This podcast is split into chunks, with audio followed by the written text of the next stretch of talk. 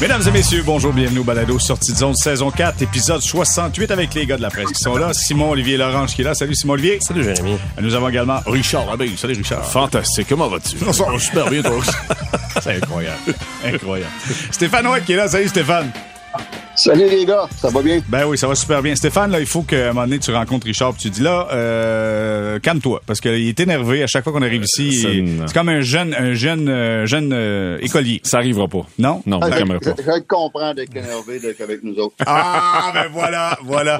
Bon, un autre qui est énervé, messieurs, c'est Sean Monahan. Euh, signé une prolongation de contrat. Je dis ça, il est énervé. On va le voir. Content, non, il est content. T'es heureux, j'imagine. Oh oui, oh oui. Euh, prolongation de contrat, un an, c'est quoi? 1.98 et quelques chiffres par la suite. Là. Oups, Simon Olivier, tu l'as officiellement, vas-y. Ben, c'est 1.985 parce que c'est même pas une farce. Il y a 15 000 en bonus si jamais il atteint un tel, un tel nombre de matchs, je sais pas c'est quoi, qui ferait 2 millions tout rond. Ah, ah, ah, ah, j'imagine. se- Selon Chris Johnson, de, je sais plus pour qui il travaille, mais bref, L'objectif est de dépasser ses 25 matchs de la saison passée, j'imagine? Ben oui, je me...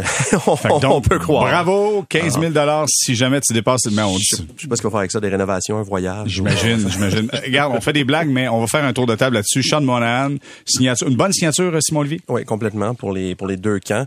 Euh, Monahan, euh, on- c'était quand même un joueur qui, qui, qui avait beaucoup d'incertitudes autour, dont, dont il y avait beaucoup d'incertitudes autour de lui. euh, pas juste l'année passée, dans les années d'avant, un gros historique de blessures. L'année passée, on le sait, la saison est courtée euh, dès, le mois de décembre. Ça, il a pu jouer après. Donc, c'est un gars qui qui avait pas un gros contrat qui l'attendait. Pour n'importe quelle équipe qui lui aurait offert un contrat, ça aurait été euh, très modeste par rapport aux 6 millions et quelques qu'il gagnait avant. Euh, pour le Canadien, ben c'est de la sécurité au poste de centre. On sait l'année passée comment la saison a complètement euh, débarqué quand justement quand Monahan s'est blessé, ça a tout débalancé l'équilibre au, au- en, en attaque dans le top 6. Donc pour le Canadien, le Canadien avait quand même de l'espace disponible. Je pense que ça coûte pas cher et surtout euh, si Monahan a une bonne saison, mais après ça, est-ce qu'il pourrait être dans les plans d'avenir? Peut-être Est-ce qu'on voudra l'échanger à date limite de transaction peut-être Donc je vois ça comme vraiment un- une signature sans risque pour les deux camps. OK, il y a une plus-value quand même, parce que si Monahan, on arrive à date limite des transactions, comme tu le mentionnes, et que le Canadien ne va nulle part, s'il est en santé, Richard, ça veut dire qu'il y a encore une petite valeur, tu es capable d'aller chercher quelque chose avec ça? Absolument. Et la raison pour laquelle on a euh, conclu cette entente-là du côté du Canadien, c'est qu'on s'est souvenu, on a parlé des 25 matchs, on s'est souvenu des 25 matchs. On s'est souvenu qu'à ce moment-là, Monahan était un gars euh, qui produisait des choses. Euh, ça paraissait, moi je trouvais, quand il était sur la glace. C'est pas pour dire que quand il s'est blessé, soudainement, l'équipe était bien moins bonne, puis c'est lui qui faisait la différence. C'est pas ça. Mais Nick Suzuki a eu quelques problèmes Oh, quand Monahan oh, a quitté ça, à partir vrai. du 10 décembre. Ça, c'est vrai. Aux Ça alentours de. Ça coïncide, on va dire ça comme ça. Je pense que c'est une meilleure équipe avec lui dans la formation et on s'est souvenu de ce qu'il est capable. Maintenant, euh, la grande question, on a parlé un petit peu des blessures, ben c'est ça la grande question. Parce que sa dernière saison complète, 82 matchs, il faut que tu recules il y a, il y a 6 ans. là. Donc ça fait très longtemps qu'il a pas fait ça. Euh, c'est un gars, là c'est quoi, 25 matchs seulement? L'année d'avant c'était 50, l'année d'avant c'est 65. Tu sais, c'est c'est pas un gars qui a joué beaucoup là, dans les dernières saisons.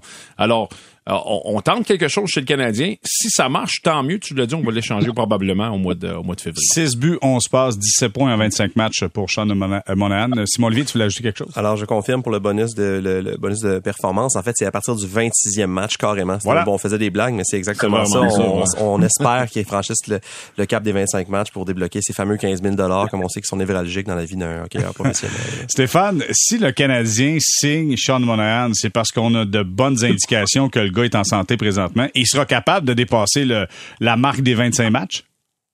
Ah, Écoute, euh, c'est clair que s'ils signent, c'est parce qu'ils savent qu'il peut jouer. Il n'y a pas personne que d'autre que le Canadien qui sait mieux parce qu'en ce moment, il est dans le cours. Et puis, à, près de 2 millions euh, par année, écoute, euh, même s'il en jouerait 30, euh, c'est payant. Donc, euh, c'est comme si euh, on le paye pour un tiers de saison. Et puis, si ça va mieux, mais tant mieux. Mais Sean Monahan, lui, en, en- en bout de ligne, lui aussi, c'est bon pour lui parce qu'il gage, il gage sur lui-même. À seulement 28 ans, seulement 28 ans, le gars, s'il peut passer une saison sans blessure, mais il, il va être encore euh, bien, euh, bien positionné pour avoir un dernier bon contrat dans sa carrière. Donc, lui, il gage sur lui-même. Le Canadien a rien à perdre, comme vous avez dit. Et puis, à ce prix-là, à date limite des échanges, il va valoir encore plus cher que l'année passée si il reste en santé. Stéphane, je veux savoir, puis je vais y aller avec toi, puis après, les gars, je vais vous entendre. Stéphane, est-ce que si on signe Sean Monahan, ça veut dire qu'il faut oublier Pierre-Luc Dubois à Montréal la saison prochaine? Pas du tout, euh, pas du tout, parce que écoute, je pense pas que ce soit 2 millions qui va faire que Sean Monahan va venir, à, Dubois va venir à Montréal ou pas.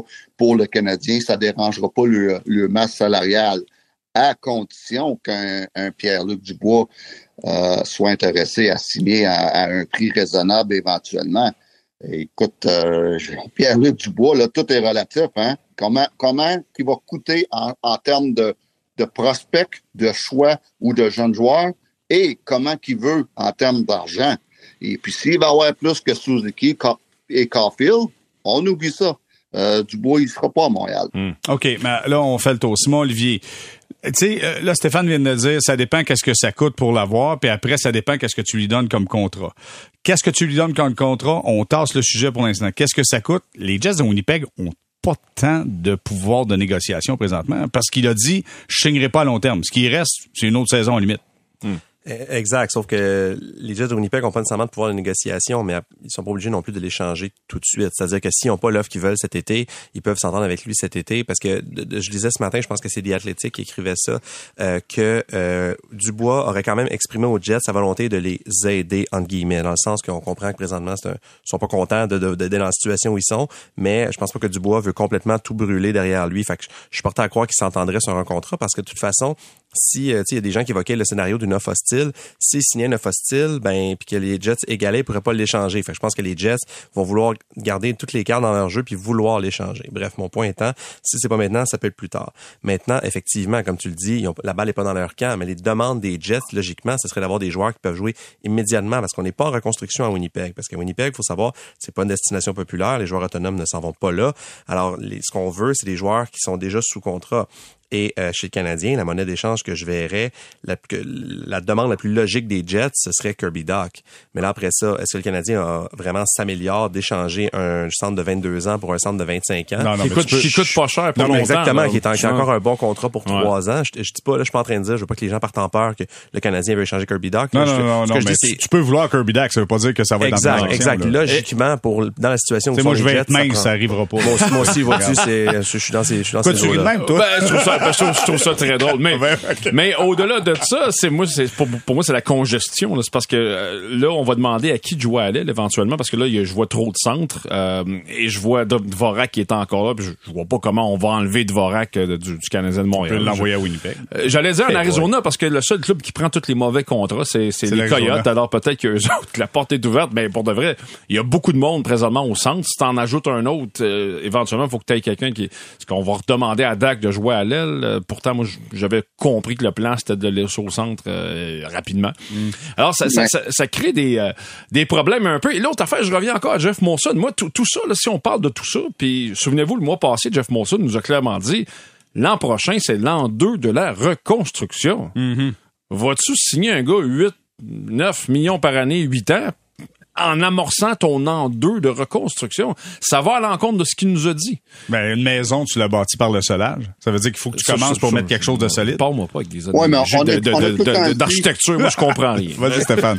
on a tout le temps dit à Montréal qu'on est prêt à signer des gars pourvu que ça fasse partie de l'avenir. Puis euh, Dubois, mais à, à l'âge qu'il a, euh, il, fait, il fait partie de l'avenir. Donc, euh, ça, ça ne serait pas surprenant qu'il signe un gars. Et puis, euh, pour ce qui est de la question trop de centre, les boys, on n'a jamais trop de centre. C'est pas un trouble, ça. Si tu peux jouer au centre, tu peux jouer à l'aile pour la plupart des joueurs avec un bon hockey IQ. Tu peux jouer à l'aile. Ça fait que t'as jamais trop de bon centre. OK. Je, je, me suis fait d'Alex Galchenyuk pendant des années qui voulait pas jouer à l'aile. Mais en tout cas, ça, c'est un autre débat. OK, non, mais attends, là, il y a quelque chose d'intéressant. Le contraire, le contraire, ça fait pas. Un ailier peut pas jouer au centre. Ouais. Les centres peuvent jouer, puis Galchenyuk, à part lui, là, personne, tout le monde savait que c'était pas un centre. OK, à part lui et son père. Exact. Et, le, et le DG peut-être. Le DG peut-être. Mais je voulais juste préciser ça parce que Stéphane, on, je me souviens qu'on a déjà eu une conversation là-dessus. C'est plus facile pour un joueur de centre d'aller jouer à l'aile qu'un ailier pour aller jouer au centre. Tu sais, quand tu connais pas la job de joueur de centre, tu tombes pas de jour au lendemain joueur de centre puis vas-y mon champion puis essaie mm-hmm. d'être bon dans la Ligue nationale. C'est juste un processus d'apprentissage, casser mise en jeu, euh, couper la glace, euh, tu sais, être capable de répartir euh, ton énergie sur une patinoire. Ça prend de l'expérience. Fait que tu peux pas t'improviser. Mais ailier, c'est un petit peu moins compliqué complexe. Fait que si tu demandes à Dubois, Dubois va à l'aile, mettons, je pense que ça peut se faire. Vas-y. Surtout que c'est des gros bonhommes, en plus. euh, en, en, plus, un Dak qui peut jouer à l'aile parce que c'est un gros bonhomme, un bon hockey IQ. Dubois, un bon hockey IQ, un gros bonhomme, il pourrait jouer à l'aile. Donc, euh, on n'aurait pas trop. Ça serait un beau problème. Si je peux, euh, réagir à ça, je comprends exactement l'idée générale que jamais trop de sens, c'est une chose, mais le, Richard a évoqué le nom de Christian Dvorak et même, sans, même si Dubois est pas dans le portrait, il y a un vrai problème avec Christian Dvorak. Quand je dis problème, je dis pas que Dvorak est un problème lui-même, mais dans la gestion de l'équipe et dans la gestion à moyen long terme, il y a un problème parce que Dvorak, à partir du 1er juillet prochain, il y a une, une clause de, de, de, non-échange qui rentre en vigueur le 1er juillet, qui fait en sorte que le 1er juillet qui s'en vient, s'en vient là, dans, okay. dans, de, non, mais mais c'est pas seulement 8 équipes. Ça. Ben, il faut qu'il peut fournir ouais. une liste de 8 équipes pour on est le 20 changer. Juin. Donc 20 juin. on est dans, dans, dans 10 jours, dans 11 jours finalement. Euh, donc Christian Dvorak, il y a une clause de non-échange qui rentre en vigueur et son salaire pour les deux prochaines saisons est plus élevé que sa valeur sur le plafond salarial. Autrement dit, disons que Christian Dvorak, on trouve qu'il est déjà trop payé pour un, disons, poste de troisième centre, mais faut qu'il donne encore plus de vrai argent. Donc, il est pas du tout, du tout, du tout attrayant pour une autre équipe présentement. Et si Monahan joue au centre comme on s'y attend présentement, ce serait le quatrième centre du Canadien. Fait que je suis un peu intrigué de qu'est-ce qui va arriver avec Christian Dvorak parce que euh, ils peuvent pas le racheter il, non il, plus. Ils peuvent pas le racheter. Il y a comme il y a comme pas de chaise. Pour, ils sont comme pris avec, mais Christian Dvorak comme quatrième centre, il te coûte beaucoup trop cher ben non, pour ce ben que, ce que ben tu as besoin. Fait que c'est compliqué. Tu glisses, euh, puis là, on commencera pas à faire des trios. Là, on est, je répète, on est le 20 ben, juin. Ben, moi, je, moi, je les avais fait, moi. les gars, ben là, je suis prêt, je sors mes feuilles. OK, je sors mes feuilles, OK. Non, mais ce que ça veut dire, c'est... Caulfield. Ça, c'est du Attends, théâtre. Caulfield, Attends, Suzuki, c'est du Dubois. théâtre radio, Ok, comme dans ok, le temps. Je sors bon. mes feuilles, c'est ça. bruit de feuilles, il manque juste une porte, clac-clac, Ouais, c'est ça. J'ai pas de la vitre cassée en quelque part. une sonnette, ding-dong. C'est très bon. C'est très Encore bon. une fois, les beaux dimanches. Ça, Hey, ça, chaque il est mal à la tête. Ceci étant dit, vous mettez Dvorak comme quatrième centre, tu mets Jake Evans troisième centre? Non, ben, Non. présentement, Sean Monahan, troisième centre. Dak OK, 2. OK, qui, qui deux? Dak. Baby Doc. Vous êtes, vous êtes, vous êtes, vous Attends. savez- attends, Tu mets où, toi, Dak? attends, Dak s'en va à l'aile. OK, c'est ça. Dak il va jouer sur le premier trio avec Suzuki puis Toi, tu viens de décider ça. Ben je oui, ben oui. Hey, Stéphane, qu'est-ce que t'en penses? Ah oui, Dak, en ce moment, euh, en signant Monahan, euh, t'as Dak, euh, c'est Bon. certain que t'as- t'as Dak sur le, sur le, un- à à l'aile pour l'instant. Donc, euh, Mais, mais c'est vrai que là, je recule. Je pense que euh, si je me trompais, il y a quelqu'un, c'était-tu Kent Hughes ou Martin Saint-Louis, qui avait évoqué ça. On l'a posé la question Non, en fin de saison. ça. Oui, oui, non, je sais, mais il y a quelqu'un qui a reposé cette question-là, à un, je pense au bilan. Et si je me trompe pas, le, je me semble qu'on avait entendu ce plan-là, là, qui serait peut-être à long, ah, ben, en tout cas à moyen Ça va être à terme. court terme parce que si Ouais. Monahan est en santé, moi je pense que ton, ton centre numéro un c'est Suzuki, centre numéro deux, numéro deux s'appelle Sean Monahan. Ouais. Numéro 3, selon moi, c'est Jake Evans. Numéro 4, c'est Dvorak. Là, tu peux changer Dvorak Ouais. pour Evans, on chicanera pas là-dessus. Fait que, Ouais. euh, mais ça même un ça. troisième centre, Dvorak te coûte cher. Ben, il te coûte cher n'importe où, finalement. Fait que ça, Ben, c'est pas- sauf que si t'affrontes quand même des bons troisième trios, tu Ouais. vas avoir un gars d'expérience, puis d'avoir... euh, de- on est vraiment en train de parler de trio, là. Puis là, t'as Alex Belzin, là, qui est plus là. là. ben, euh, tu sais, ouais, Alex Belzil, c'est, il est, Dvorak, euh, il est bien supérieur à Alex Belzil. Ben oui. Je pense, moi, j'ai l'impression que Dvorak, Dvorak, euh, les entraîneurs, et moi inclus, on l'adore pas mal plus que vous autres. Ah oui, et pourquoi? Explique-nous C'est ça, un là. meilleur joueur de hockey. C'est un gars très complet dans des- les deux sens. C'est un gars qui peut gagner des mises au jeu. C'est un gars qui est intelligent sur, sur la patinoire dans les deux sens. C'est un gars qui peut quand même marquer des buts, euh, qui peut amener une certaine offensive pour un troisième centre. Moi, je trouve que Dvorak, je suis convaincu que le, le- le Martin Saint-Louis l'adore. OK, parfait. Pourquoi nous, de l'extérieur, on n'a pas la même vision que vous à l'intérieur? Parce que vous allez, tu vas me dire, parce que vous, vous le voyez au, au jour le jour. Mais Moi, les pense- matchs, les matchs, là, écoute, il est pas hyper sexy dans les matchs, là. Non, parce qu'on le voit pas. Et puis souvent, c'est une bonne chose. On, on, on le voit pas, il fait un job safe. Moi, je pense qu'on l'a trop vite comparé à- au remplaçant de, de Philippe Dano. Et puis, c'est sûr que Philippe, c'est un meilleur joueur de hockey que Dvorak, euh, surtout offensivement. Je pense que c'est ça qui fait mal. moi. c'est la comparaison. On disait, hey, on vient de remplacer Philippe Dano. Ouais. Et puis, de- depuis ce temps-là, il est tombé comme un mal-aimé un peu. Ben aussi, il a, il a joué toute la- presque toute la saison au poste de deuxième centre, alors que selon moi, c'est un troisième qui peut-être. Ouais, mais ça, c'est pas de sa faute. Ouais. Non, mais c'est ça, exactement. C'est pas de sa faute, mais je veux dire, ça reste quand même le troisième centre d'une mauvaise équipe. Fait que jusqu'à un certain point, il faut modérer les attentes, mais je suis d'accord avec Stéphane, c'est que toujours, puis il nous a été présenté comme tel aussi quand le Canadien, quand Marc Bergevin l'a acquis après que Kotkaniemi a été euh, subtilisé par les Hurricanes de la Caroline. Euh, Dvorak était présenté grosso modo comme le, repré- le remplaçant de Dano. Mais, tu sais, Avec Dan- plus d'attaque. Moi, je me Dano, souviens d'avoir entendu exact, ça, là. Exact, Ouais. mais Dano, c'est un deuxième deuxième centre à caractère défensif. Dvorak, c'est plus, c'est pas un deuxième centre dans aucune équipe de Ligue nationale. Hmm. Euh, sauf, les Coyotes de l'Arizona. C'est pas faux. Toi, t'es lâche pas les Coyotes. les Coyotes, attends, en fait, juste un petit mot sur les Coyotes. Euh, Simon Olivier, les Coyotes nous ont fait une belle surprise aujourd'hui. On fait des rachats de contrats. Oui, ils ont racheté les contrats de Zach Cation et Patrick Nemeth, qui est complètement anecdotique dans l'histoire de la Ligue nationale, mais ce qui fait en sorte que présentement, leur défenseur le mieux payé, c'est Josh Brown à 1,3 millions. Et euh, néanmoins, Cation, qui était leur quatrième attaquant le plus payé, je veux dire, c'est deux pas très bons joueurs de hockey, fait qu'il n'y a, rien à dire sur le fait qu'ils ont été rachetés, mais la question, c'est qui va jouer pour les Coyotes l'an prochain et on ouvre les lignes? Ben écoute, moi, je, euh, Jérémy, t'es-tu capable de m'embarquer? On met, on met notre stock de hockey, on descend là, puis on s'essaye. Je veux dire, dans la vie, là, si t'essayes pas, t'arrives. Attends, on, on s'essaye. Non, toi, tu peux, toi, tu peux essayer. moi, je, moi, je vais t'encourager des estrades.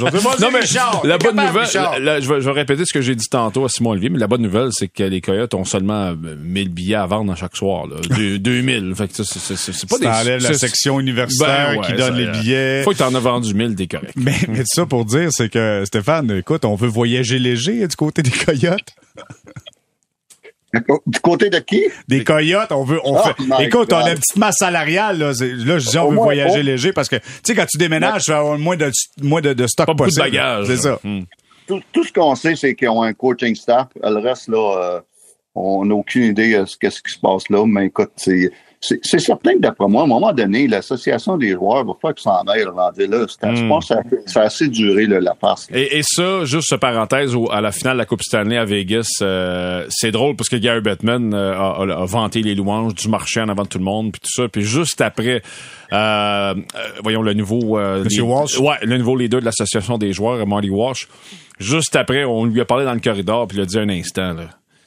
on, sait que les joueurs sont tannés de, jouer dans un aréna qui est pas un aréna de la Ligue nationale et les joueurs méritent de jouer dans un aréna de la Ligue nationale. Alors, ça va être tout un débat, ça, parce que si on est pris dans, cette, espèce de d'aréna d'université pendant trois ans, effectivement, ça ben va être un ben problème. Ben c'est pas juste les joueurs, c'est pas juste les joueurs des Coyotes, c'est la Ligue au complet, parce que on, sait que les, les, joueurs partagent des revenus avec, avec la Ligue et il n'y a pas beaucoup de revenus qui se perdent en Arizona. Donc, euh, on, toutes les autres équipes mm. payent pour les Coyotes. Et ça, à un moment donné, mais ça vient de chercher de, l'argent dans les poches de tous les joueurs de la Ligue nationale. Mais, ça fait 15 ans qu'on dit ça, puis ils sont encore là. C'est ça.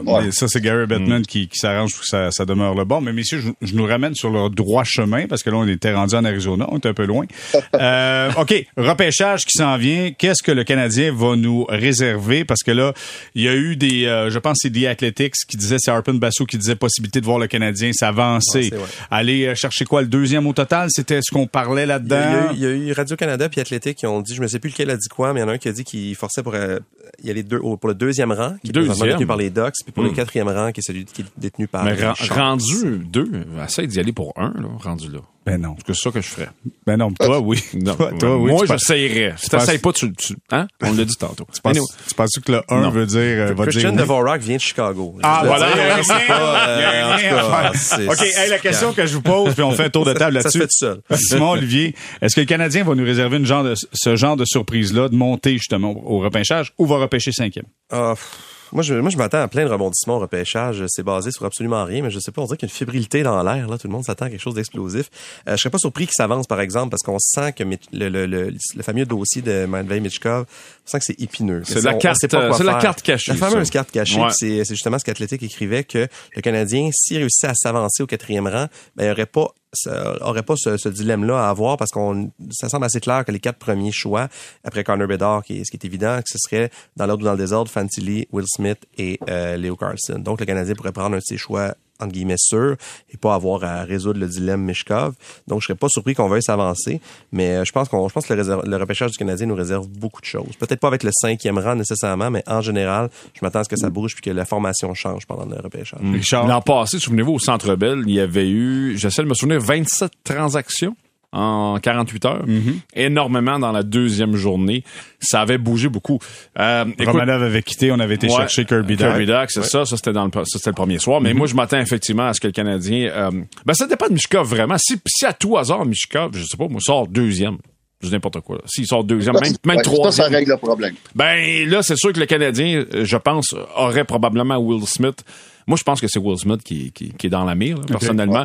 Il sera encore là à 5 si quelqu'un d'autre prend Mishkov. Donc, je pense que ça, ça... Mais on va attendre. Ça, si on arrive à 4 puis que là, il est encore là, je pense que le Canadien va tenter de bouger effectivement. Mais si par hasard quelqu'un... Mais j'ai de la misère à croire que quelqu'un va prendre Mishkov. Honnêtement, j'ai... OK, mais attendez une minute. Là. Attends, Stéphane, t'as dit ça va régler le, problème si, exemple, Mishkov sortait deuxième. Ce que ça veut dire pour toi, c'est que tu es convaincu que le Canadien jamais va mettre la main sur Mishkov?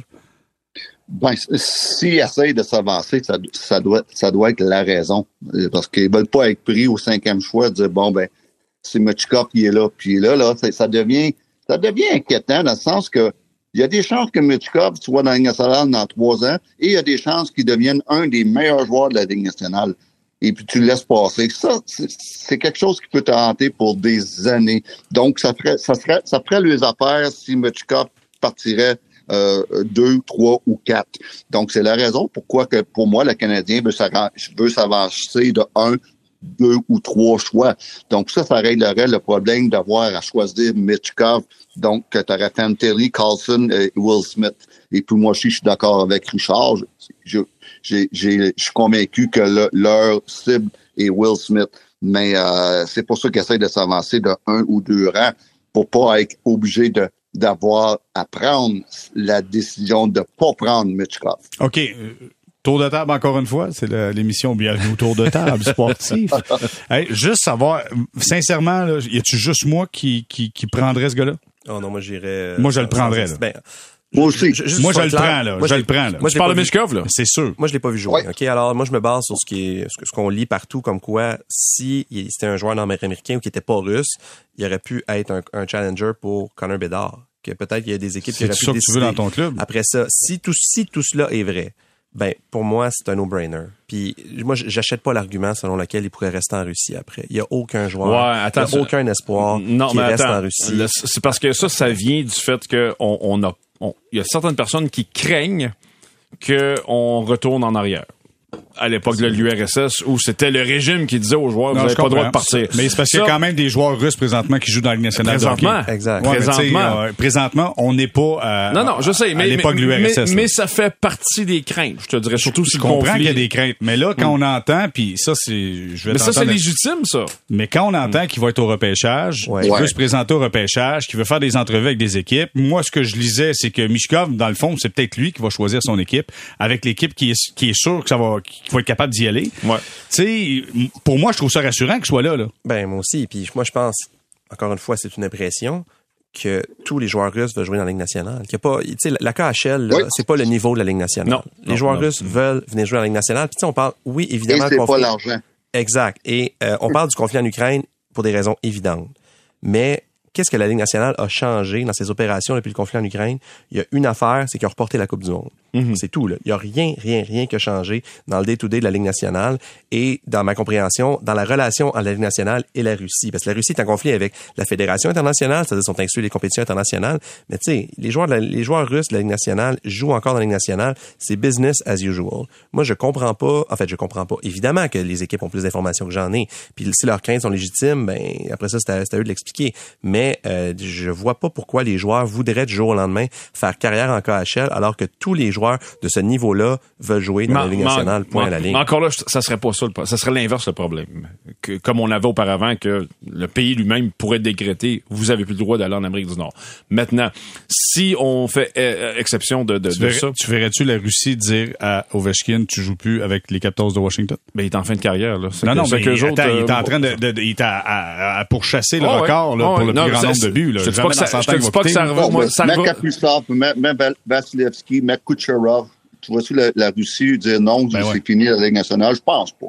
C'est la meilleure vitrine. C'est la meilleure vitrine pour leurs joueurs. Hum, ça, c'est sûr. Ça, c'est sûr, mais je, te, je, fais juste vous dire que ça fait partie des craintes qui sont liées à ce candidat-là en particulier, à cet espoir-là. C'est un craintif. Écoute, puis, puis l'autre affaire, c'est que... Euh, Est-ce que tu y vas, tu le prends-tu, tu le prends pas? C'est toi qui es assis à la table du Canadien, tu le prends-tu? Je le prends pas. À cause de tout ça? À cause de tout ça. OK. Stéphane, beaucoup de choses. Stéphane, t'es assis à la table du Canadien, tu le prends-tu, tu le prends pas? Moi, je le prends.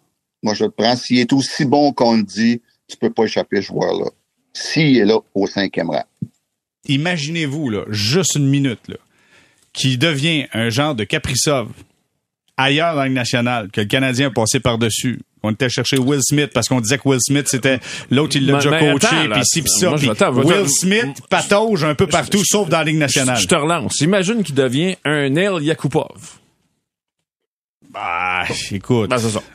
Ah, ben, c'est sûr. Non, non, mais c'est sûr que toujours le, le- le- la souviens- contrepartie. et là. Hey, souviens-toi Connor de... Bedard peut devenir un Alexandre Daigle. euh, Ouais, ouais, ouais, ouais, c'est sûr. Mais na- souvenez-vous de Yakupov, quand, Ouais, juste bien. avant son repêchage, le fail for nail, puis tout le monde partait en peur, puis c'était le prochain, puis c'était le prochain, puis euh, je sais Ah, plus ben il est où, ça, mais il- il est plus ici, là, tu sais. ouais, mais ça, il n'y a pas personne qui peut le dire. Non, exactement. pas personne qui peut le prédire. Mais moi, si, supposons, là, on, on, on suppose, suppose Columbus ou San Jose, dans leur tête, nous autres, on y va avec Metchikov.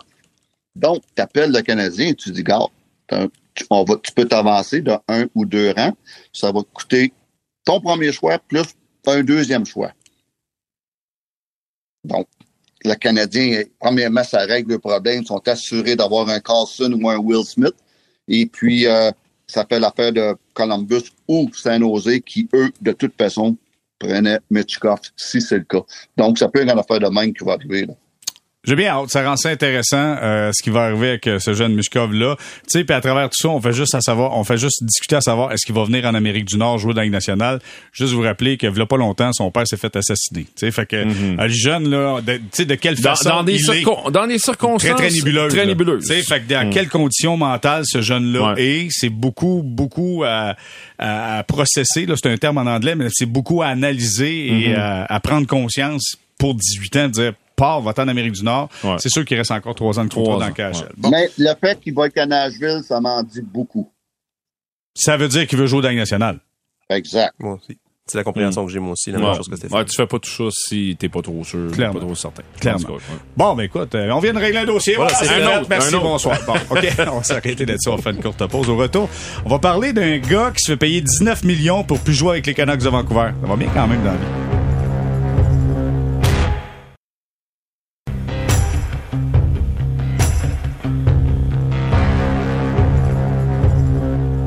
On est de retour au balado Sortie de zone, euh, saison 4, épisode 68, avec euh, Simon-Olivier Lorange, Richard Labbé, Stéphane White.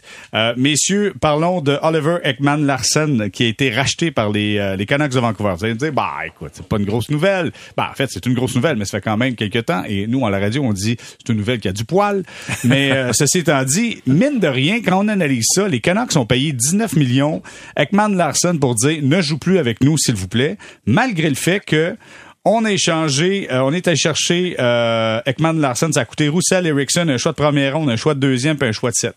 C'est sûr que tu as obtenu Corner Garland en même temps, mais clairement, est-ce que ce gars-là va trouver sa place avec un autre club dans la Ligue nationale, Simon Olivier? Ben, je pense que oui, mais tu sais, il va, il va signer un contrat à un million de dollars. Là. Pas, ça va devenir le cinquième ou sixième défenseur. Ça va être complètement un défenseur au rabais. Puis je serais, je serais pas surpris. C'est quand même un défenseur de 31 ans qui, a, un- qui a qui bon coup de patin, mais je veux dire, si- tu sais, gagner 8 millions 25, c'est Mm-hmm. ça, ça, ça va aucun sens. Puis ce que, l'échange que tu nommais tantôt, effectivement, la, la clé là-dedans, c'était au moins il y avait Garland, mais tu sais, les autres joueurs, c'était, c'était du remplissage. Sais, Antoine Roussel était en fin de carrière. Je m'ex- je m'excuse pour notre ami, pour notre Il ami aujourd'hui?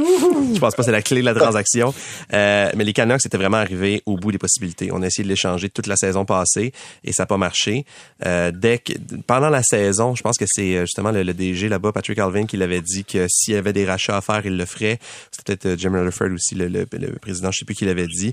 Et euh, visiblement, on est passé de la Et même, oui, effectivement, on paye 19 millions pour jouer, mais pour ne plus jouer à Vancouver, mais ça aurait coûté plus cher de le faire jouer, alors que probablement qu'il n'y avait plus de place dans, le top 6. Donc, c'est la LNH de, maintenant et c'est un, c'est un rachat historique dans le sens où euh, il n'y a jamais eu autant d'argent donné à un joueur pour un rachat excusez-moi, des sommes qui ont compté sur la masse salariale. Parce que en, en 2012-2013, je sais pas si vous vous en souvenez, euh, après le dernier accord de la Ligue nationale, il y avait eu des rachats, entre guillemets, gratuits. C'est-à-dire gratuits seulement sur le plafond salarial. Scott mais les- Gomez. Scott, Scott Gomez, Gomez, notamment, avait été racheté et Brad Richards, je pense que les Brad Richards, ça devait être 50 ou 60 millions. Ça avait aucun bon sens. Vincent Lecavalier, des joueurs qui avaient plusieurs dizaines de millions dépensés, mais qui comptaient pas sur le plafond salarial. Alors que cette fois-ci, les Canucks disent, ben, on est tellement mal pris que au cours des huit prochaines années, on, on va le payer, puis that's it, on va essayer d'aller C'est ailleurs. incroyable, 8 ans. Ouais. Pense à ça, là.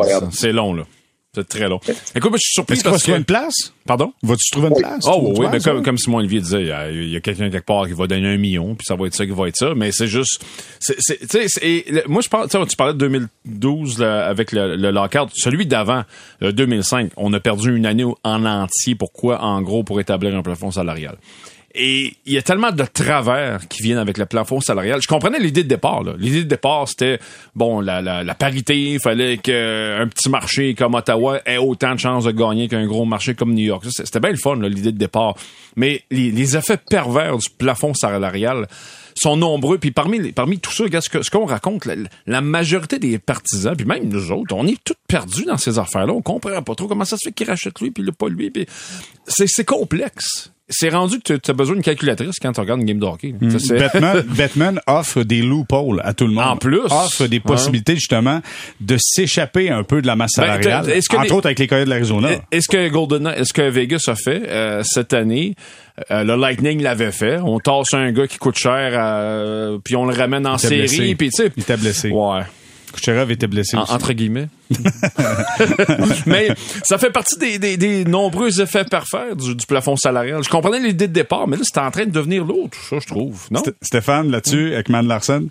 Bon, moi, il va, il va jouer dans la Ligue nationale. Seulement 31 ans, un défenseur. Il est quand même 6 pieds 2, 200 livres. C'est pas un petit gars, même si c'est pas un gars très physique. Un bon coup de patin. Un gars qui peut aider une attaque à 5. Un gars qui sort bien la rondelle de la zone.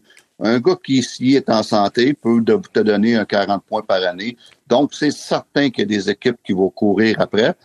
Pas cher. Je suis d'accord avec, euh, avec Richard et Simon Olivier. Pas cher, mais c'est certain qu'il va jouer dans la Ligue nationale. Et ça va être un beau risque pour une équipe qui veut de la profondeur, spécialement sur euh, l'attaque à 5. OK, Stéphane, je reste avec toi. Eric Carlson, là, les Sharks de San Jose disent on veut l'échanger. 11,5 millions sa masse salariale. Tu sais, je veux dire, penses-tu que c'est possible de bouger un gars qui a 11,5 millions euh, sur la masse salariale? Oh, bonne chance. Là, là, ça va, là le Mike Greer, le, le- le gérant général à San Jose, il va falloir qu'il use de beaucoup, beaucoup d'imagination s'il veut faire ça. Puis encore là, je vois pas comment il va faire ça. Malheureusement, son prix avec. Euh, Bon, écoute, c'est un défenseur, puis là, là, là, je vais pas rouvrir le débat, là, il mérite-tu Norris ou pas? Moi, je dis que non, parce que c'est pas, c'est pas un défenseur, c'est plus 101 un points quand même, Stéphane. 25 buts, 76 passes pour 101 points. Oui, mais là, faut que tu me laisses finir. J'ai Oh, dit, c'est pas un défenseur, c'est un quatrième attaquant. OK? Donc, pour moi, c'est pas un défenseur parce qu'un défenseur, il est capable de défendre. Et puis, donc, euh, tout pour dire que j'ai aucune idée comment ils sont pris avec. Et, il y a pas, ça va prendre un, un- un- un- des comptables incroyables pour réussir à le sortir. de là. retenir du salaire, euh, embarquer un troisième club, euh, tu sais, des affaires de même. Là. Ça risque d'être Ah, ça. ouais. S'ils sont capables Ah, de le faire, évidemment. Ouais. Fait que Exact. Carlson devrait être plus dans le meilleur attaquant défensif que de meilleur défenseur, c'est ça? Ouais, meilleur attaquant offensif. Offensif, aucune- parfait. Il n'y a aucune qualité sur, sur un bord de la, la patinoire, je peux te dire ça. moi. Ah oui, à ce point-là? C'est Aucune une qualité? aventure. Il est spectaculaire quand il s'en va à l'attaque et il, est- il est, euh, il, est, euh, il est spectaculaire quand dans sa zone parce qu'on n'a aucune idée de ce qui va se passer. OK, comme, comme Bruno Eppel me l'avait dit, c'est un agent double pour faire gagner ton club et l'équipe adverse aussi. Simon Olivier Carlson, ça bouge-tu, ça? Ben, On t'écoute. dire- vas-y. je- je vais Il, dire, il sait pas, il euh, sait pas, il sait pas. Je vais, je vais dire oui parce que toutes les fois qu'on pense que ça arrivera pas, ça arrive. Il y a quelqu'un quelque part qui mord, puis les Oilers d'Edmonton, quand ils voient il y a un gars qui peut jouer en, attaque puis pas en défense, ils virent. Il aime ça. que, Ah, mais là, il doit plus avoir j'ai- d'argent, eux autres. J'ai vu plein de textes qui liaient les Oilers ouais, d'Edmonton en- à Carlson. Pendant la Ah. saison, semble-t-il que c'était ça qui était, qui était dans l'air, là, que les Oilers pas compris Edmonton. Je pense qu'ils détestent les défenseurs défensifs Edmonton. Mais c'est parce qu'ils gagneront jamais. Ben, écoute, c'est leur problème, mais Ils c'est ont- pas le mien, sauf que Ils ont gagné euh, des années 80. C'est vrai. Oui, mais à une époque où il était vraiment, mais vraiment plus dominant encore. Mais en fait, c'est parce que Carlson, évidemment que si la- une transaction qui fonctionne, il faut qu'il y ait du salaire retenu. Mais il reste quatre ans à son contrat. Et les Sharks retiennent déjà du salaire du, du- de Brent Burns dans l'échange qu'il a envoyé aux Hurricanes. Il faut savoir que les équipes peuvent juste retenir du salaire de trois joueurs par saison. Donc, si on décide de retenir, disons, ils gagnent 11,5, 2 millions et demi ou 3 millions, ça veut dire qu'il resterait juste un spot de salaire retenu pour faire des transactions ailleurs. Présentement, il y a une, une grande valeur accordée dans la Ligue nationale au, au plafond salarial, c'est-à-dire à, l'espace salarial. On l'a vu à la dernière date des limites des transactions. Les équipes qui ont de la place sous le plafond peuvent monnayer cette place-là contre des choix, contre des mauvais contrats, etc. Le Canadien, justement, avait ramassé euh, Nick, a été une espèce d'entremetteur dans l'échange de Nick Bonino avec les Pingouins. C'est comme ça que le Canadien a signé Sean Monahan aussi. Il y avait de l'espace, etc. Mais là, les Sharks sont en reconstruction. Fait qu'il faut qu'ils ont besoin de cet espace-là pour le monnayer, pour s'améliorer. Mais si cet espace-là, il est pris par les contrats de Brent Burns et Eric Carlson, puis qu'il s'améliore pas tant que ça, parce que je comprends pas qu'est-ce qu'une équipe va donner pour payer autant d'argent à Carson, ils sont vraiment pognés les Sharks. Puis je me demande jusqu'à un certain point si euh, rester avec, c'est pas un moindre mal. Puis je suis désolé pour tant qu'à faire. Puis si Carson est malheureux, ben c'est toi qui as signé le contrat, mon vieux. Ben là, c'est ça. il est pas vraiment en position d'être malheureux. Euh, c'est ça, c'est lui qui a pris ça. Mais moi, je, ça va être difficile d'amorcer une vraie reconstruction avec ce contrat-là. Mais comment veux-tu l'enlever, honnêtement? Ça, ça va prendre peut-être l'an prochain plus. Mais lui, depuis son arrivée avec les Sharks de San Jose, ça n'a pas été le Pérou, son histoire, la production offensive, là, des 40 points, 45 euh, points, 35. Euh, Cette année, il en a 101, mais écoute, ben, c'est son année. Faut, faut décider si un défenseur de 33 ans, 100 points, c'est la nouvelle norme ou l'exception. À 33 ans, probablement que c'est une exception. Puis surtout qu'il faut pas oublier, le plafond salarial bouge quasiment pas, c'est juste un million. peut-être dans un an, si le plafond salarial augmente de 2, 3, 4 millions, peut-être qu'une équipe pourrait dire, bon, mais on y va, on le place sous le plafond. Mais avec un plafond à 83,5, je j'aime pas beaucoup les chances. Euh, Stéphane, je veux savoir, euh, Alex de Brincat, euh, du côté des sénateurs d'Ottawa, on va l'amener en arbitrage. Ça, c'est si on s'entend, ici, il n'est pas échangé. Donc, c'est une saison avant son départ dans le code de Brincat. On a quand même payé cher du côté des sénateurs d'Ottawa pour aller chercher un choix de première ronde en 2022, un choix de deuxième en 2022 et un choix de trois en 2024. Tout ça pour que le gars quitte. Comment tu vois la situation, toi? Ah ouais, écoute, tu as raison. Ça, il a coûté très, très, très cher. Et puis, je pense qu'on va le, on va, on va aller en arbitrage, on va régler, mais euh, ça va seulement acheter du temps aux au, euh, au sénateurs pour le passer à quelque part. J'espère que pour les sénateurs, ils vont, euh, ils vont le signer à un prix raisonnable pour qu'il soit, il soit échangeable. Et puis, je pense que c'est la seule façon que les sénateurs peuvent récupérer un petit peu sur l'investissement qu'ils ont fait sur ce gars-là. Mais euh, euh, c'est cette valeur, euh, cette valeur qu'ils veulent pas jouer là ou, que les sénateurs n'aient pas les moyens de le signer. Parce qu'à un moment donné, les, sénateurs ont beaucoup de bons contrats de signer déjà avec les tous-là, Kachuk, Chabot, même Giroud. À un moment donné, le, problème des sénateurs, c'est qu'ils qu'ils veulent pas, de Birdcat, c'est qu'ils n'auront peut-être pas l'espace. Il faut qu'ils signent Sanderson, tout le jeune défenseur. Donc, euh, à un moment donné, euh, ça va, encore une fois, ça va prendre un bon comptable pour le nouveau propriétaire. Hmm. Est-ce que le nouveau propriétaire, justement, là, t'amènes le nouveau propriétaire, est-ce que c'est pas justement quelque chose qui va faire en sorte qu'on veut garder? C'est un marqueur quand même. C'est un gars qui est capable de la mettre dedans. Ouais, il a fait 40 buts. Écoute, puis l'autre affaire, euh, au-delà de tout ça, une, nouvelle direction, à il faut que ce club-là avance un peu. on avait tous l'impression que ce club-là allait avancer. Ça n'a pas été le cas. Prendrait un gardien, mettons. Ah, exact. J'avais oublié. J'avais oublié. Ben, mais, mais, hein? tu sais, Jérémy, moi, les gardiens. Euh, toi, t'as pas d'importance. Pas bien ben important. Il y, a un gars qui nous écoute, Stéphane, qui dit, non, pas d'accord avec toi là-dessus. Non, mais, ben, tu sais, mais en premier, c'est parce que c'est les décisions, je pense, au-delà de n'importe quoi. On a tellement pris des mauvaises décisions à Ottawa dans les dernières saisons. Et ça, pour moi, c'en est une encore. Euh, je, pensais que quand on avait mis la main sur ce joueur-là, de Brinkat, à, à mes yeux, c'est le genre de gars autour duquel tu as le goût de bâtir quelque chose. Tu as mentionné son talent offensif qui est indéniable. Euh, et là, c'est pas comme s'il avait 35 ans non plus. Là. Euh, donc, il y, aurait quelque chose à faire. Moi, ça, me déçoit de la part de cette direction-là qui, à chaque fois qu'on croit qu'elle avance, euh, soit elle recule, soit elle fait au mieux du surplace. Mmh. Simon Olivier de Brinkat, est-ce que ça, ça va connaître du succès ailleurs que chez les sénateurs d'Ottawa? Ben, je pense que l'occasion est belle d'aller chercher un défenseur, les sénateurs, parce que le Brinkat, tout le monde a besoin d'envie de marqueur de 30, 35, 40 buts, mais les sénateurs ont pas nécessairement leur grand besoin, c'est pas un attaquant offensif.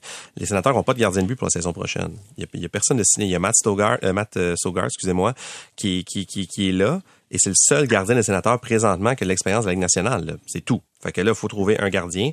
Moi, malgré qu'ils ont acquis à Jacob Chicken à la fin de la saison, moi, je pense qu'il manque encore un bon défenseur aux sénateurs.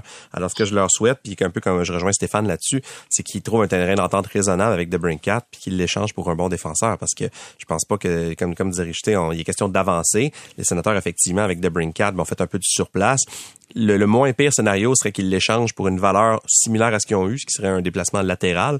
C'est pas positif, au moins ils reculeraient pas. Mais faut, faut, Ouais. c'est le temps là. C'est faut, faut effectivement, il, est- tu sais, déjà la saison dernière de pas faire les séries, c'était une déception. Là, faut, faut, faut embrayer. là. Ouais, puis là, on a un, un, il y a un aréna, là. Y a, y a- y a-tu quelqu'un vu une pelletée de terre, là? C'est un encore. moment faut que ça avance, là. Tu sais, C'est c'est parce que c'est difficile d'avancer dans tous ces dossiers-là si tu continues de De toute perdre. façon, la vente n'est pas approuvée encore Non. par la Ligue nationale de hockey. Là. Non. On, va, on va compléter tout ça. Hey, Stéphane, avant qu'on ait à la pause, juste une question, puis je veux pas te prendre au dépourvu, mais tu sais, si, admettons, les sénateurs d'Ottawa disaient, nous autres, on a besoin d'un gardien de but, on utilise de Brinkat après avoir été en arbitrage, tout le monde connaît les montants, on l'échange. Y a-t-il un gardien qui, selon toi, pourra faire la job pour les sénateurs d'Ottawa, question des partir comme faux, là? Ben, il y en a deux places que je tendrais une perche, moi, avec euh, The Cat. Premièrement, tu le signes. Et puis après ça, mais tu vas voir, euh, on parle que peut-être, peut-être, le défi serait ouvert à écouter pour Carter Hart. Ça, ça serait intéressant. T'as Winnipeg que Hellebuck qui dit, moi, là, euh, je veux sortir de site. Euh, il me reste un an, puis c'est sûr, je ne signe pas ici. Il y a peut-être une perche à aller voir là. À part de ça, sur le marché des joueurs autonomes, il n'y a pas grand-chose cette année. C'est une année très difficile. Mais euh, Le ouais, gagnant de la Coupe Stanley ouais. est disponible. Ben oui, un excellent gardien. Ouais, un pas pire gardien de but, pas plus, mais euh, écoute, euh, Attends, attends, comment tu ça? Stéphane, répète ça, pas pire, pas plus? Un pas pire, pas. OK, donc, donc, donc, t'es en train de nous dire que pour gagner la Coupe Stanley, là, Ah. tout ce que t'as besoin, c'est un, un gardien pas pire, pas plus. C'est ça, c'est ça que tu nous dis, là. C'est parce que, écoute, ont dit qu'il y a des équipes, qu'il y a des équipes qui n'ont pas besoin d'un gardien de but, des grosses performances pour gagner la Coupe, et il y a des équipes pour que pour gagner la Coupe, le, le- ta seule chance, c'est qu'un gardien de but t'offre des, des grosses performances. Fait que tu as deux sortes d'équipes. C'est pour ça que ça peut arriver qu'un Adam Hill gagne. Mais ça peut arriver aussi que tu as besoin d'un Vasilevski pour gagner. Bon, ben écoute, euh, la prochaine fois, Stéphane, je vais t'avertir, embarque pas là-dedans. Laisse-les faire, il fait pas exprès. Ouais, parce que, parce que j'ai toujours Non, mais raison. c'est ça pour résumer les boys. Moi, je, je prendrais un Alex Trebricat si tu peux le signer d'une façon raisonnable pour essayer d'aller chercher un gardien de but numéro un qui pourrait devenir disponible en quelque part. Je pense que ce serait une bonne monnaie d'échange pour aller chercher ce gardien de but-là qu'on a besoin pour passer au prochain niveau. Voilà, un autre dossier de régler, parle-moi de ça. Encore? On, a, on règle des affaires, nous. Incroyable. Brûlé. Euh, on parlait d'être raisonnable. Il y a quelque chose qui s'est passé dans la Ligue Midget 3, euh, M18 3, qui est plus ou moins raisonnable. On remporte le championnat canadien, c'est les Gaulois de Saint-Hyacinthe.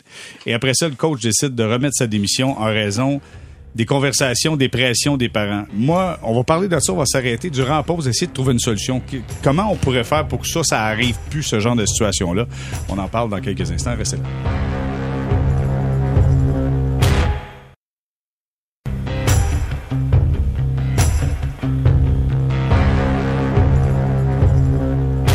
On est de retour au balado Sortie de zone saison 4, épisode 68 avec Simon Olivier Lorange, Richard Labbé et Stéphane White euh, qui sont avec nous. Messieurs, histoire de fou, ça s'est passé donc euh, dans le circuit M18 3A. C'est euh, Jean-Philippe Sansfaçon qui était le coach des Gaulois de Saint-Hyacinthe. Les Gaulois de Saint-Hyacinthe ont remporté le championnat canadien, ils avaient remporté euh, le championnat de saison. C'est un gros club, là, tu sais, on Non, on, on- parle de 15 ans, 16 ans, les jeunes? euh, peut-être? 16, ouais. 16, 15, 15, 16. Ok. 15, 16, là-dedans. Puis je pense qu'il y a peut-être un 17 une fois de temps en temps, là, mais 15, 16, là, Ok. c'est l'âge du midget 3. Et euh, Jean-Philippe sans, sans façon, c'est sa première saison derrière le banc. Mais le gars a toujours été dans la structure intégrée euh, de Demortagne puis du Vert et Or de, de, de, de Saint-Hyacinthe. Donc, depuis longtemps, on, on le connaît là-dedans.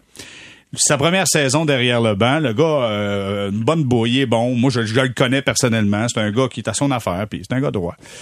Puis il s'en va finalement, puis il connaît le succès, puis ça marche. Et là, ce qu'on apprend, c'est qu'à partir du mois de novembre, j'entendais Bruno Gervais, qui est le président de l'organisation, qui parlait ce matin avec Alain Crête euh, au 98.5 FM, et il disait, écoute, depuis le mois de novembre, on commençait à avoir un peu de, de doléances. Puis là, le coach nous disait, c'est parce que ça s'en vient assez intense. là. Donc, depuis le mois de novembre, on avait commencé à mettre en place des genres de filtres où les parents ne pouvaient pas s'en aller directement parler au coach pour s'assurer. Puis à la fin de la saison, malgré le championnat canadien, malgré une possibilité de le voir, il y en a qui le voyaient comme coach des voltigeurs de Drummondville. là.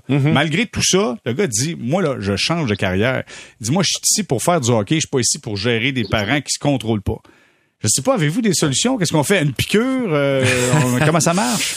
Écoute, Wow. c'est- c'est- c'est c'est un très, très large débat parce que j'allais dire, bon, ben, il faudrait mettre en place des, des, des pare-feux, si on veut, qui feraient en sorte que tu n'as plus accès au coach. Ils ont essayé de faire ça. Moi, j'ai entendu parler, même il y a des endroits qui vont commencer à, à fermer l'aréna pendant les entraînements parce qu'il y a des endroits où les parents vont aux entraînements puis euh, hey, ça c'est pas le bon trio puis enlève tel autre gars tu sais quand t'es rendu là c'est t'es rendu loin mais je pense que t'es presque rendu au point où tu vas être obligé de mettre en place un système de, de, de où tu pourrais bannir carrément des parents de l'aréna. Je pense que t'es rendu là. là. Euh, et là, si, si t'as trois t'as trois prises contre toi, ben t'as plus le droit de te présenter au match. Je pense mm. qu'on est rendu là. là. Euh, à partir du moment où on a mis des pare-feux, on a on fait en sorte que malheureusement, je dis bien que l'entraîneur soit moins accessible. À partir du moment où tu fais ça, puis ça ne marche toujours pas, je pense que tu es obligé de passer à l'autre étape. L'autre étape, c'est de bannir du monde. C'est plate, c'est plate, mais c'est ça. On doit CV avec, ben, avec des pénalités. Parce que ça marche pas avant. Il y a rien qui marche avant ça. Euh, OK. Je, vais vous entendre. Puis, euh, Stéphane, ton point là-dessus? Ben, écoute, premièrement, félicitations à Jean-Philippe sans façon. Écoute, lui, là, il veut, lui, il veut faire, il voulait faire du hockey. Il, aimait être entraîneur de hockey. Mais tout ce qu'il faisait, de régler des, euh, des, des, des, des, conflits extérieurs, des parents qui n'étaient pas contents du temps de glace. Et pour ça, à un moment donné, mais euh, félicitations. Puis je pense que si ça peut lancer un message à d'autres parents ou à d'autres organisations, une alerte, euh, puis le fait qu'on en parle aujourd'hui, puis le fait qu'on en entend parler depuis trois, quatre jours, je pense que ça, c'est bon, puis c'est grâce à lui. Euh, comment qu'on règle ça? Premièrement, c'est très malheureux de perdre un bon coach. Ils ont eu une saison, toute une saison, puis c'était pas assez pour certains parents. Tu as tout le temps des parents qui sont pas contents. Mon gars, il est meilleur que l'autre, mon l'autre que l'autre. Le temps de glace, c'est pas assez bon. Mais ça, là, la première des choses, c'est que tu parles pas aux parents. Comme coach, tu parles pas aux parents. On a un gérant, va y parler, puis gérant, on va, il viendra me jaser, puis je prendrai ma décision. Il est le coach. Puis ça, ça fait pas l'affaire du parent. Mais prends ton gars, puis amène-le chez eux, puis il fallait jouer ailleurs. C'est ça. Amener, ça va, c'est un des deux. Et puis, euh, à, à, la fin de la saison, s'il y a trop de malheureux, mais l'organisation prendra une décision par rapport si on a le bon coach ou pas. Mm. That's it, that's all. Parce qu'à un moment donné, là, c'est très malheureux ce qui se passe là. C'est qu'est-ce qu'on a fait, Stéphane, en plus, puis j'entendais, je, rappelle Bruno Gervais qui en parlait. Écoute, il est au courant, il est impliqué là-dedans. Les parents allaient lui parler directement. Et là, ce qu'il disait, c'est qu'à un moment donné, le coach, Jean-Philippe euh, Sans Façon, euh, avait un parent qui avait des doléances par rapport au temps d'utilisation de son jeune il comprenait pas, le parent ne comprenait pas le rôle du jeune dans l'équipe. Je vous rappelle que le numéro 1 et numéro 2 au dernier repêchage de la Ligue d'hockey junior majeur du Québec sont là-dedans dans ce club-là. Mm-hmm.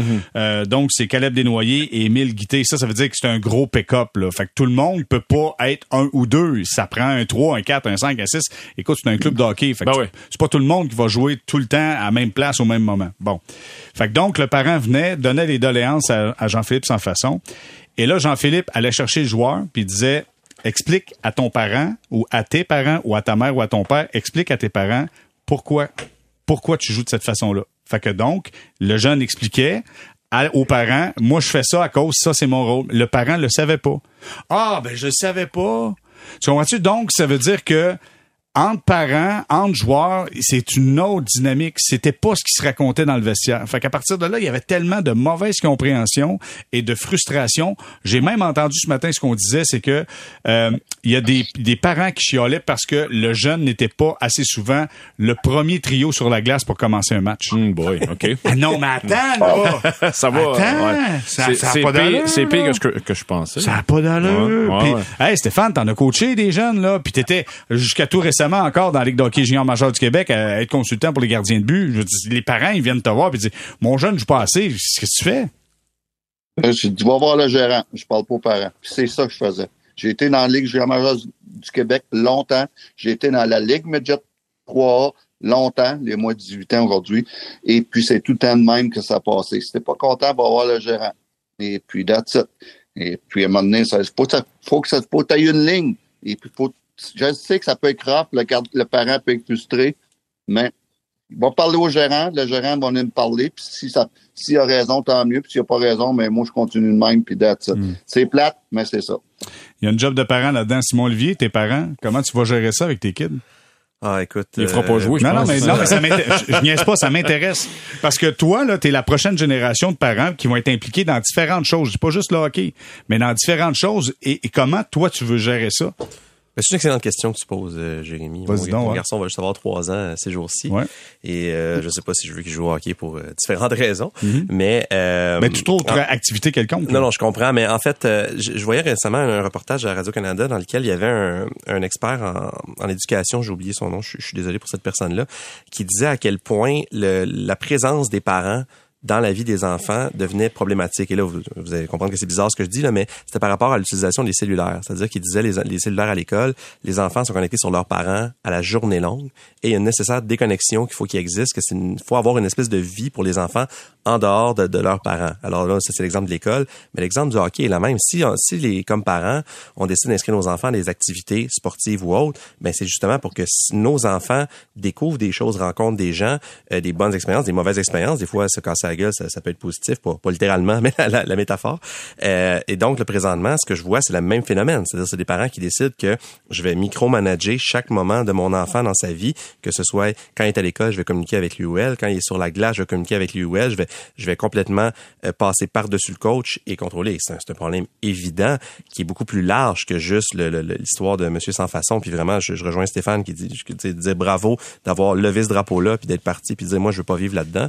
Mais je pense qu'il y a une grande réflexion à avoir qui, qui dépasse le hockey sur justement euh, l'espèce de, de contrôle qu'on va avoir sur nos enfants 24 heures sur 24, qui est un réflexe qui peut être normal et qui se veut bienveillant, mais que je suis pas certain qu'ultimement il soit très positif. À un moment donné, il y a Joël Bouchard qui disait dans un entretien, il y a des parents hélicoptères, ils appelaient comme ça. Il y avait eu Ouais. un documentaire, les parents hélicoptères qui sont toujours en, en En survol ouais, au-dessus du, Ouais. au-dessus de l'enfant, Ben, toujours c'est en pour train de ça- surveiller, toujours en train C'est pour de ça que je te dis, à un moment donné, t'es presque obligé d'arriver à un moment où tu fermes la porte pendant les entraînements, en partant. T'es presque rendu là. Ouais, mais c'est pas là que ça se Ben, passe. Pas, non, pas mais ça, commence là, je te dirais. Et puis après ça, dans les matchs, évidemment, t'as as des débordements, malheureusement. Parenthèse, c'est c'est pas seulement au hockey, ces niaiseries-là. Euh, avant qu'on dise que c'est en- c'est encore juste au hockey, moi, mes gars ont joué pas mal, Oh, dans pas mal tout, là, puis j'ai vu des à niaiseries. l'école.